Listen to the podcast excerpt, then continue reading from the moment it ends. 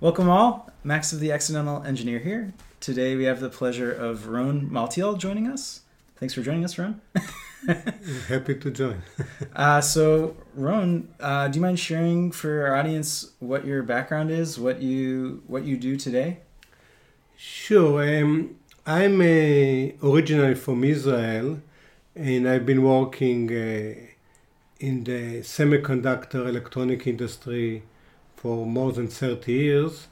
Um, when I in Israel, actually, the system is a bit different.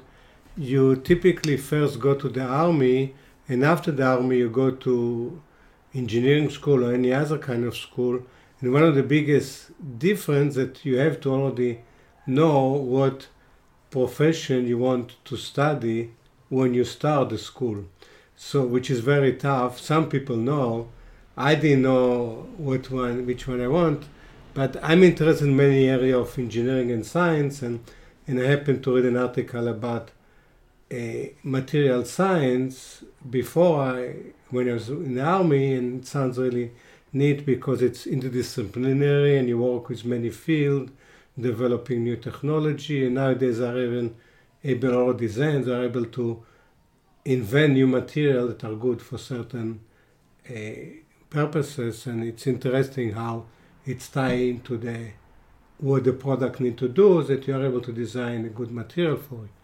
So after I started uh, undergraduate, uh, or while I was doing undergraduate, I was interested in continuing past the BS degree, and I looked in several schools, and uh, one of them was Stanford. Uh, I looked at the top schools that was doing some work regarding uh, electronic materials because I was very interested in our design. It was a very fast moving and advanced field of uh, material used for the electronic industry and basically being able to create semiconductor it depends on property of the material but on the other side you have to understand all the electronic aspect of it so you have to understand both field very deeply so i found it interesting so I applied for several schools, and uh, one of the top one I got accepted at Stanford. So I came here for graduate school and I spent a couple years at Stanford on working on semiconductor for electronic industry. And I wrote my thesis advisor was a electrical engineering professor, so even though it was material science, because Stanford realized very much how inter, all the different sciences are interdisciplinary we create this artificial boundary in order to develop an understanding. But to get a product work, it has to work both from the material, electronic, from many other perspectives. So today you now own a consultancy where you often do mm-hmm. expert witness type of consulting, um, uh-huh. and on the topics that you've been working on for the last three decades. Uh, for people who are curious about um, kind of your your like you were saying your early career where you finished your time in the army in Israel. Uh, you moved to Stanford to Palo Alto, California. Uh-huh. Uh, how old were you, and what was the progression where you uh, finished your graduate studies and went into industry? Well, that um, I was about twenty three, roughly. Well, when you finish the army, I was about 21. And in the last year, I mean, I finished my undergraduate in three years, and in the last year, I was looking what to do ahead. And already, I got accepted to a job in the industry in Israel, but I applied also for graduate school here. So I was about 24, roughly, or 23 when I came here, and started working in a in Stanford on my master and then the graduate uh, degree afterward and did some thesis for electrical engineering professor and um, and I saw that I'm more and more interested in semiconductor and at that time it's actually it's interesting that similarly how a software area is so developed and the main area of the industry these days in those days the semiconductor people working in the electronic industry was the center of the Silicon Valley. That when I finished at Stanford, there's about 20 or 30 companies that I can choose to work on developing new semiconductor chips for the electronic industry, and um, um, and I interview. Uh, uh, I think then I interviewed in two companies, and one of them was Intel, and so I started. I chose Intel, even though the other company offer a bit higher salary because Intel was already then was leading a lot of the development and a new idea in the industry, and you had to work there a bit harder. But I thought to be more interesting and advanced uh, development, which is what I was interested in, and it ended up working well because uh, I started working there at the time. They came out with the first commercial flash, or what was the predecessor, the building block for the flash. It's called EEPROM. That this is what the flash memory is built on. And now video camera or a regular camera or any equipment that need to store the information without power is using flash. And this was really the first time that somebody created such a commercial product. So it was really exciting to work on it and and you have to and there was a beneficial that the fact that I understood both the material aspect of it, but also that the how the electronic and other device work and how the circuit work, because you needed to work from all the different perspective. And as time progressed, I developed more and more deep knowledge in it, and and I worked for about four different semiconductor companies until the mid 90s, and I worked in various areas. Some of them I work in developing the manufacturing technology, but the other cases I work also in developing the circuit to make the the product. And I have several patents for example, for example, combining a flash or EEPROM together with dynamic memory into one product. So then in the mid 90s, I um, opened my own consulting. And the reason I did it because um, already then uh, I realized that you don't work. Uh, it's not like that you work for 40 or 50 years in a company and they give you a gold watch and this is it. Because already then the industry was changing fast. In in 80s, the Japanese were really taking over a lot of semiconductor company and a lot of them disappear. And like they were saying when I started, there was 20 company I could have choose the job, but already in the mid 90s, probably in the Bay Area, there been only I don't know five, ten. So I realized that you cannot really depend that company will take care of you for the rest of your life. I mean nowadays it seems like a ridiculous concept, but before the 80s, 70s, for sure it was uh, people work company until they retire, IBM or other places like this. And so I started so I opened my consulting in the mid 90s and started doing some consulting to semiconductor company.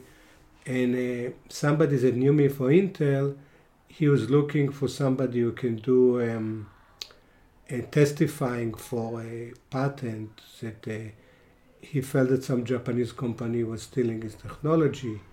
And I already had some patent on my own at that time. Uh, the first one I got when I was in graduate school at Stanford, and then several in advanced micro devices and also several afterward.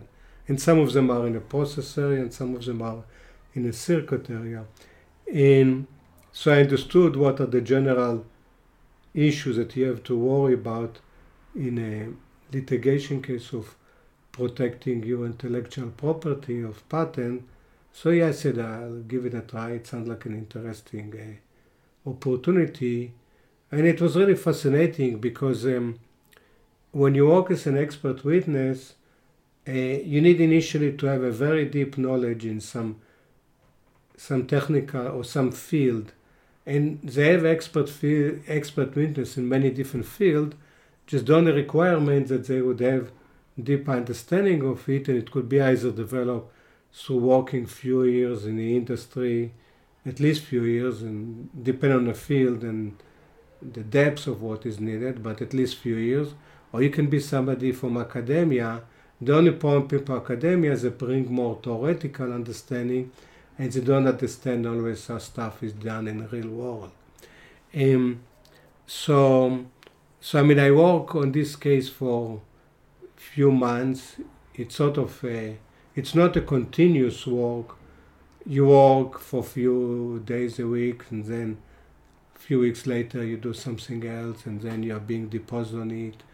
And uh, nowadays the deposition is limited to less, I mean, one day or maybe two days at the most, and each day.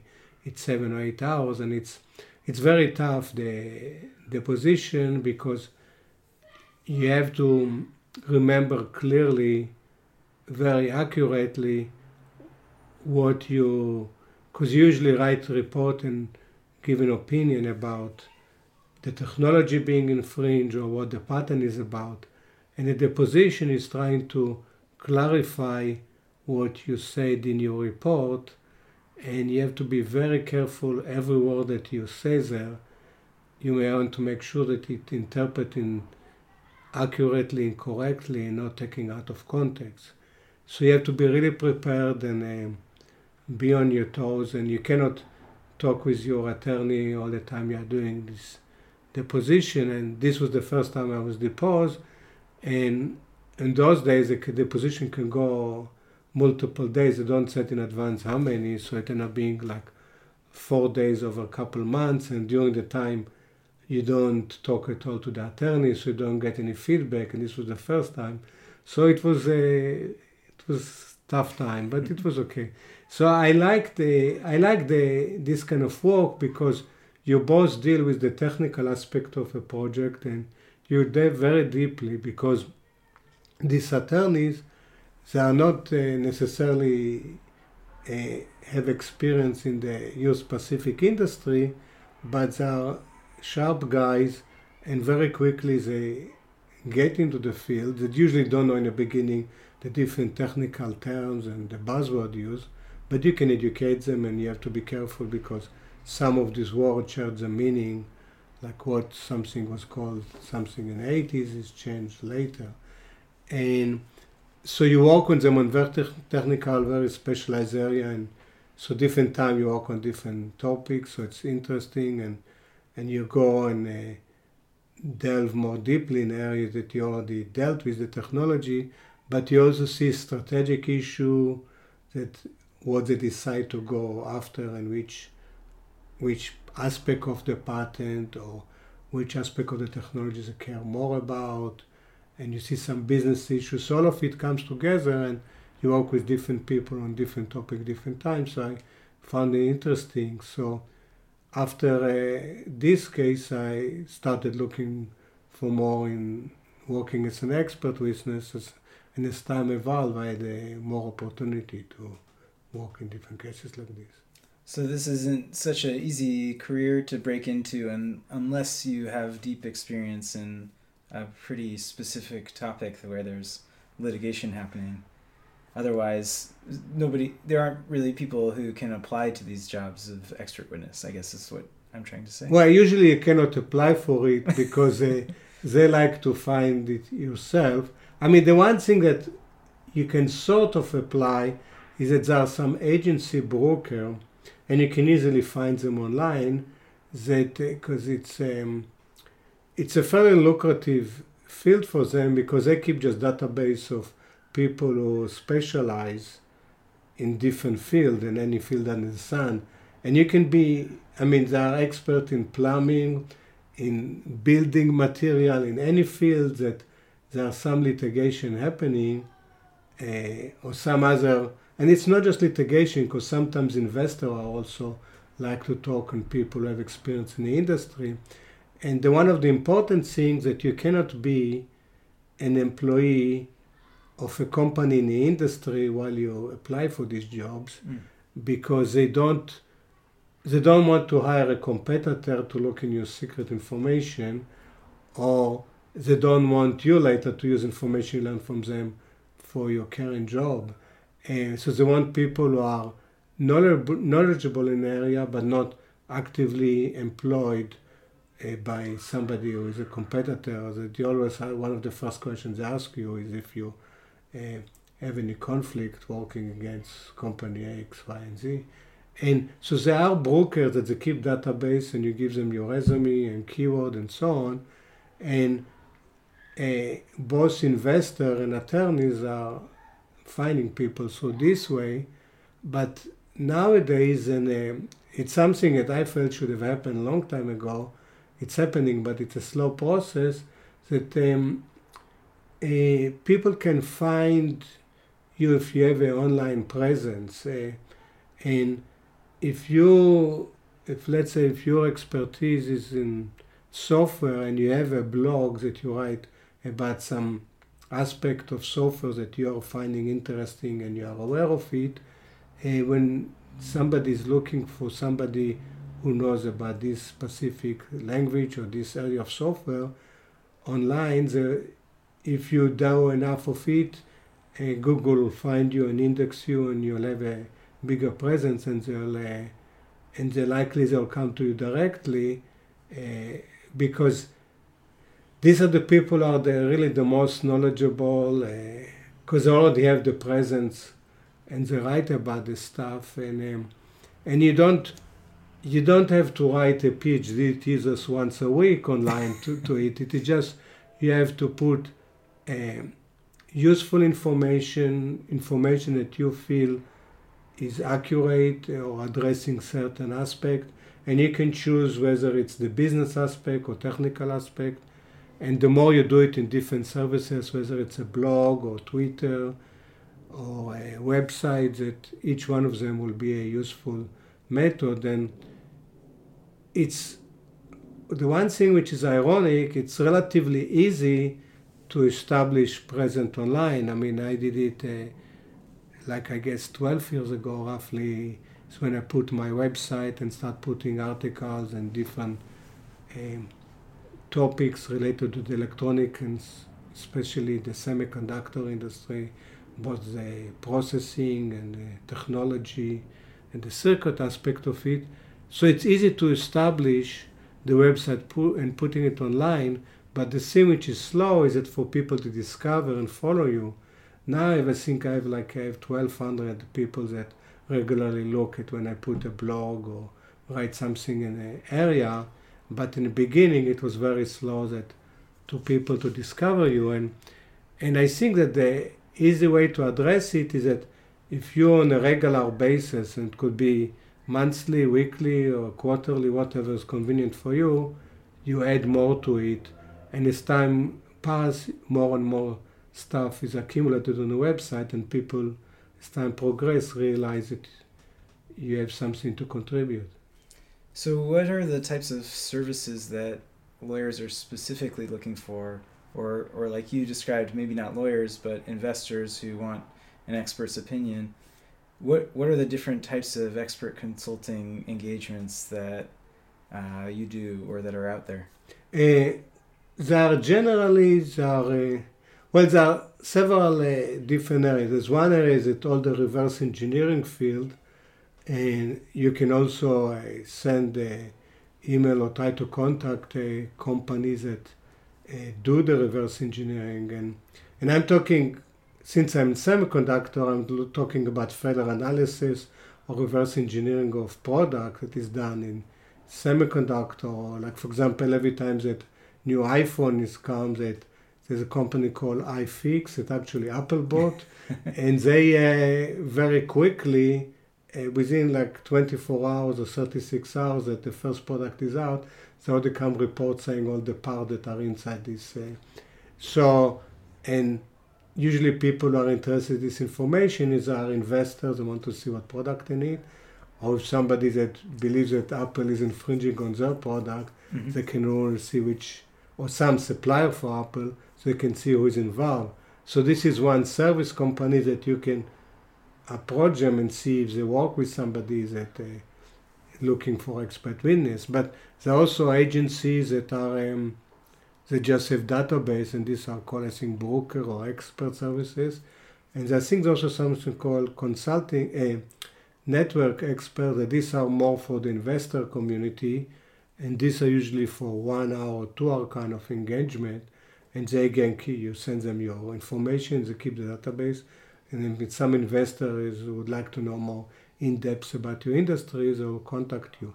And it's not just investor. I mean, like I know, for example, that Bain Consulting and other consulting company, when they work with somebody on a project, they sometimes use these services to learn more deeply of, about the industry.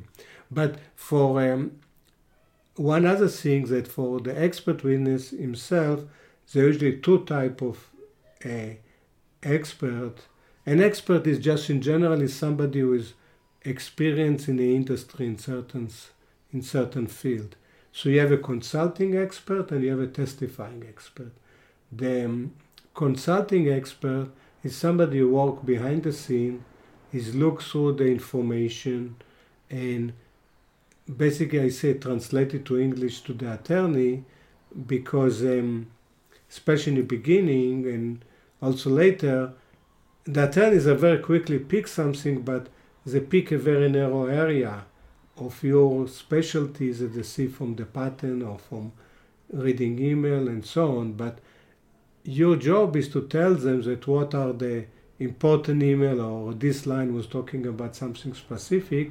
So this is really the smoking gun or whatever. So your your job is to tell them, read through all this information and educate the attorneys what are the issue. And also you look at the, your pattern and the competing pattern from the other side and say what are the similarity and the difference from your technical understanding that what your pattern talk versus what the other pattern talk about. And um, so these are the consulting and again they work behind the scene and they don't have to be worried about what they talk with the attorney about because nothing is discoverable and actually the other side wouldn't even know that the attorney using you. Um, now beside this there's also testifying expert. And these are people who have more experience. They've been likely did some consulting work before, and there are people that would feel comfortable uh, being on a stand in front of a jury, um, and uh, they see more um, refined information because often in the beginning the law firm would deal with the consulting expert to try to look at all the information you can gather and see what is important, what is not, and develop a general area of what they are going to say that the other side infringe or something of that nature. And the testifying expert, then you present him all the information showing that, inf- that you believe infringe. He has to look at it and feel comfortable that he agrees with your opinion, or he find enough material that is uh, showing that it's a case that the other side really infringed. And actually, it's a job of both the consulting and the testifying to tell the attorneys are going in the wrong direction. I mean, I had a case that um, I was working as, this was quite a few years ago, I was working as a consulting, and after working for a few months, I felt that the company I was working for, the case wasn't that strong. And the thing is, it's tough that when you tell them, you know, you basically this will be the end of this project. They wouldn't use you anymore. I mean, they don't need somebody who tells them that what they're doing is not good. Uh, and but I felt that it wasn't a strong enough case, and I told them, and it was the end of that case. And and I saw a couple, I mean, a half year or a year later that they really end up changing direction as a result of it. But the goods, the thing which make me feel still good about it then a year or two later, the same law firm came to me for another case because I felt that I'll really tell them what is the real story. And it, it's important for them because often they don't have the industry experience that uh, somebody from the field had. Um, and um, so this was, I mean, in general, the area, and it's it's useful if you can bring something that, some specialty or something that the attorney didn't think about before. Like one of my biggest cases, uh, about 10 years ago, or I guess eight years ago, I was an expert for Rambus, and this was a case that has been going at that time for uh, seven years, the litigation. And they sued, this was a circuit case and production costs, and they sued a lot of the DRAM manufacturers. They had a patent that uh, somebody developed at Stanford and Rambus acquired the technology and they felt that they should deserve some royalty. It was a different approach of using or making a dynamic memory. And they had a tough time, and even though it was going seven years, and they went after a lot of the big manufacturer. In those days, uh, the DRAM technology, I mean, or the DRAM production, they're selling like 40 billion a year, and uh, this, I mean, nowadays the only industry that is selling more is uh, flash memory. Only about four years ago, it took over. So since it's such a big industry, and the manufacturing cost and the profit is very low, that uh, the too many none of the company wanted really to pay them. So, but I was able to find some aspects that because of my understanding both of the process and material science, but also the circuit that wasn't thought about before, and then up winning in this case, and they got like 900 million from one of the competitor, and so this of course helped my uh, um, credibility and uh, showing that I experienced. And the jury said that I was more believable than the opposing expert, because you just you have to appear um, genuine and just be yourself and to be very knowledgeable about the material before you the position so, or court appearance. I realize that you have a very specific specialty with Flash and DRAM and uh, this specific engineering topic. Uh, but since the 90s, how, how does the contemporary legal uh, what is what do the contemporary legal battles look like today versus what they might have looked like 20 years ago? Are are there different uh, di- what what are the different patents today that are mm-hmm. controversial? Well, it's uh, all this area. It's it's been evolving both because of the the legal landscape change, but also semiconductor for sure evolved through the years. So you have to keep up with the technology. You go to conferences watch stuff online and and so on. But one thing that you have to realize when companies sue about patents, they don't sue about a patent that was issued last week. Most of the patents are issued are between five to fifteen years ago that they are when they were issued. Um, and so you have to understand where the industry was five or 15 years ago, because mm. this is what the expertise are looking for that knew how the industry looked at the time because you don't want to look in hindsight and say something was very obvious because we've been doing it for the last five years if the patent that invented this concept came out 15 years ago. So you have to understand and show why it was new and different coming with the concept at the time.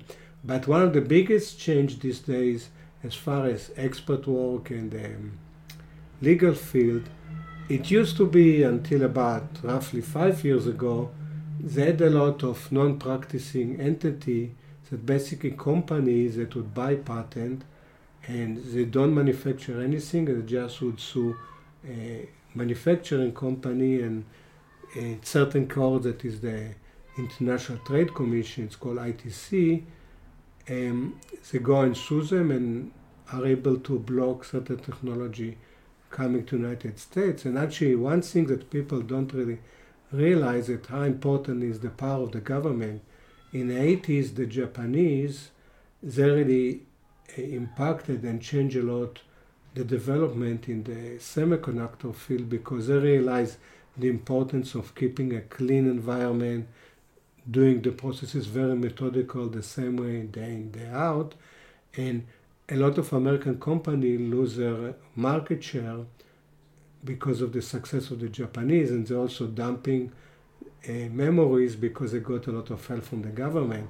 So the industry went and uh, complained in Washington about it, and after about seven years and so on, they created the International Trade Commission, and this is basically a court, it's an administrative court that it go very quickly. It has to finish within like I think 18 months or two years, the litigation, and it's very technical. They look and see if, if let's say if Apple is saying that Samsung is copying their stuff, they if they prove it there, they can prevent uh, Samsung from importing stuff, uh, chips into United States. So it has a very strong taste and it's been very effective, and uh, company is using it.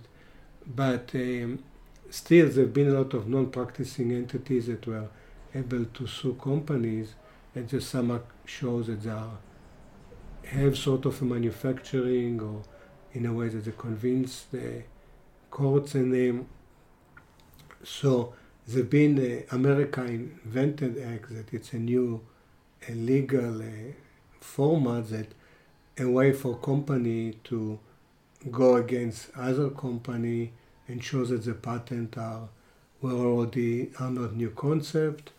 And the issue what they call IPR IPR which is a inter partes forgot what the third word stands for but it's basically it's a way for a company to go on to the patent office and say the competitor patent is obvious and when you look at some prior art and so on.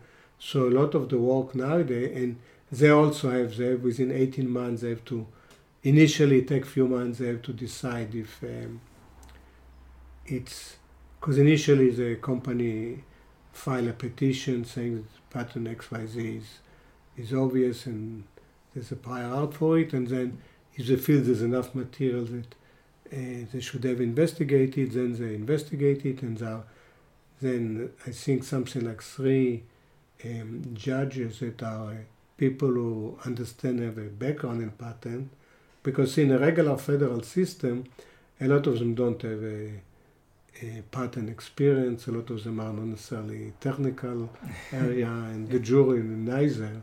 So this is more specialized. These are people, they are attorneys that I'm not sure how the what are the criteria to get elected, but usually are people have some technical or specialized uh, understanding and understand patents.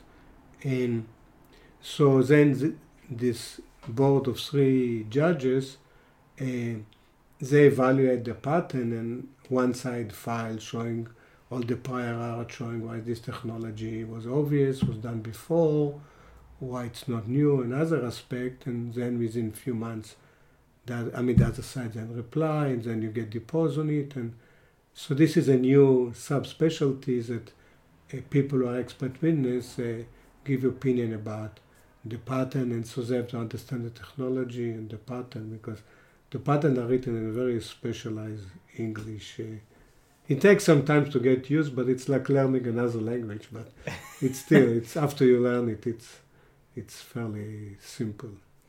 Does your testifying expert witness work take you traveling to these courts? Like the, have you ever testified at the international court that you described? Well, I the, the America Invents. Uh, America Invented Act. The America Invented Act. It's more a recent. Uh, uh, law that the Congress passed. And uh, for this one, I was deposed. It's usually they do deposition wherever the expert is located, not always, but often. There have been cases that there are many experts involved and so on, so you do it in some other location, but typically you do it, like for example, I live in a Area, so they do it someplace in a Area. Um, but I've been in DC and I've been in Denver, so I've been several different places for uh, to testify. Uh, but you know, there are some other specialty, uh, like people, for example, software that they're evaluating code, and sometimes the other side doesn't want uh, the code to be sent the file to you, so you have to go to their site they call it, I think, a black room or I forgot the name.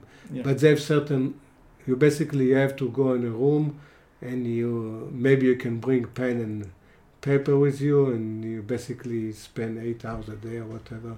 So, but I'm not software guy. So people who are software guys, they go to these kind of places and they can spend weeks and days in some very remote, very boring places, spending hours checking code. You know, I there's a guy who I listened give a talk at a conference about this topic of him having been an expert witness in a software case, and he has photos of the the, the warehouse, yeah, the yeah. room, uh, how he had to go in there and uh, oh, yeah. to do the forensics Yeah. uh, to try and evaluate whether there was patent infringement. Yeah. Uh, he had to figure out what minimal tools were available on the computers that the opposing, you know, party to the case provided to him because they have no interest in him succeeding at his Right. forensics. So, Yeah. Uh, this is a really. I'll I'll include a link in the show notes if people are curious about this uh, talk that this guy gave. But, uh, you you don't often have to travel to a warehouse somewhere to look at a device. No, not typically. I mean that the um, nowadays with everything available electronically, like uh, if they do reverse engineering of devices, so they just send it through the email. It's one of the nice things that I had opportunity to work uh, while I'm traveling wherever. I mean, I mean, I was even because as long as you have internet and you have time available, you can do you can do this work. It's it doesn't have a constant flow. It sort of come and ebb and goes, uh, but you have to be uh, flexible in your schedule because often when something like this happen, you have to be available relatively soon. Hmm Okay. Is there anything that you think we sh- that I should have asked you or that you would like to cover? Probably I'll remember when I'm driving back Ah. afterward, but let me try to think for a second here. Uh, Another thing we can always do is we can record another of these uh, and cover different topics at another time. uh-huh. Uh, Uh, let me try to think for a second.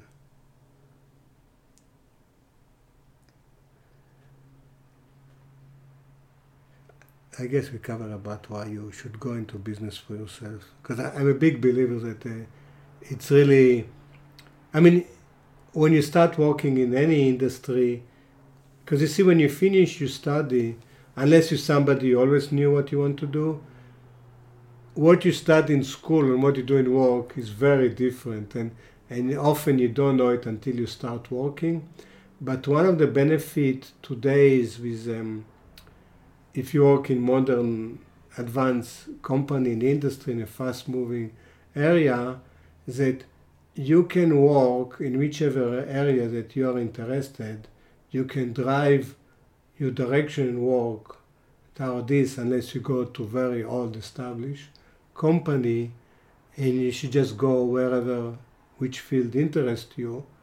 And then you are more likely to succeed you are more likely to enjoy what you do and then you can drive it whichever direction. Just be open to use whichever technology tool or uh, like i mean i have this consulting company more than 20 years and i realized the impact of the internet in the late 90s and at different time i added more tool like i have a twitter account uh, and i have a blog and i have a website and and i taught myself how to use the software and other tool to write on it. And when i start teaching myself stuff like this it wasn't so easy because uh, a lot of the tools were not as developed. Um, but they should just basically be flexible and be open for new different way and method and see what work and what interests you and then you'll do well whichever field. Well, I figure before we close, we should also take a opportunity to plug your consulting business. I don't think we have mentioned the name of your business yet. It's RMG Consulting. yeah rmg and associates RMG and Associates. We'll include links in the show notes to your website, uh, as well as your Twitter and potentially even your email address uh, for anyone who wants to get a hold of Ron. Um, Ron, thank you for joining us. thanks i enjoyed it Appreciate it.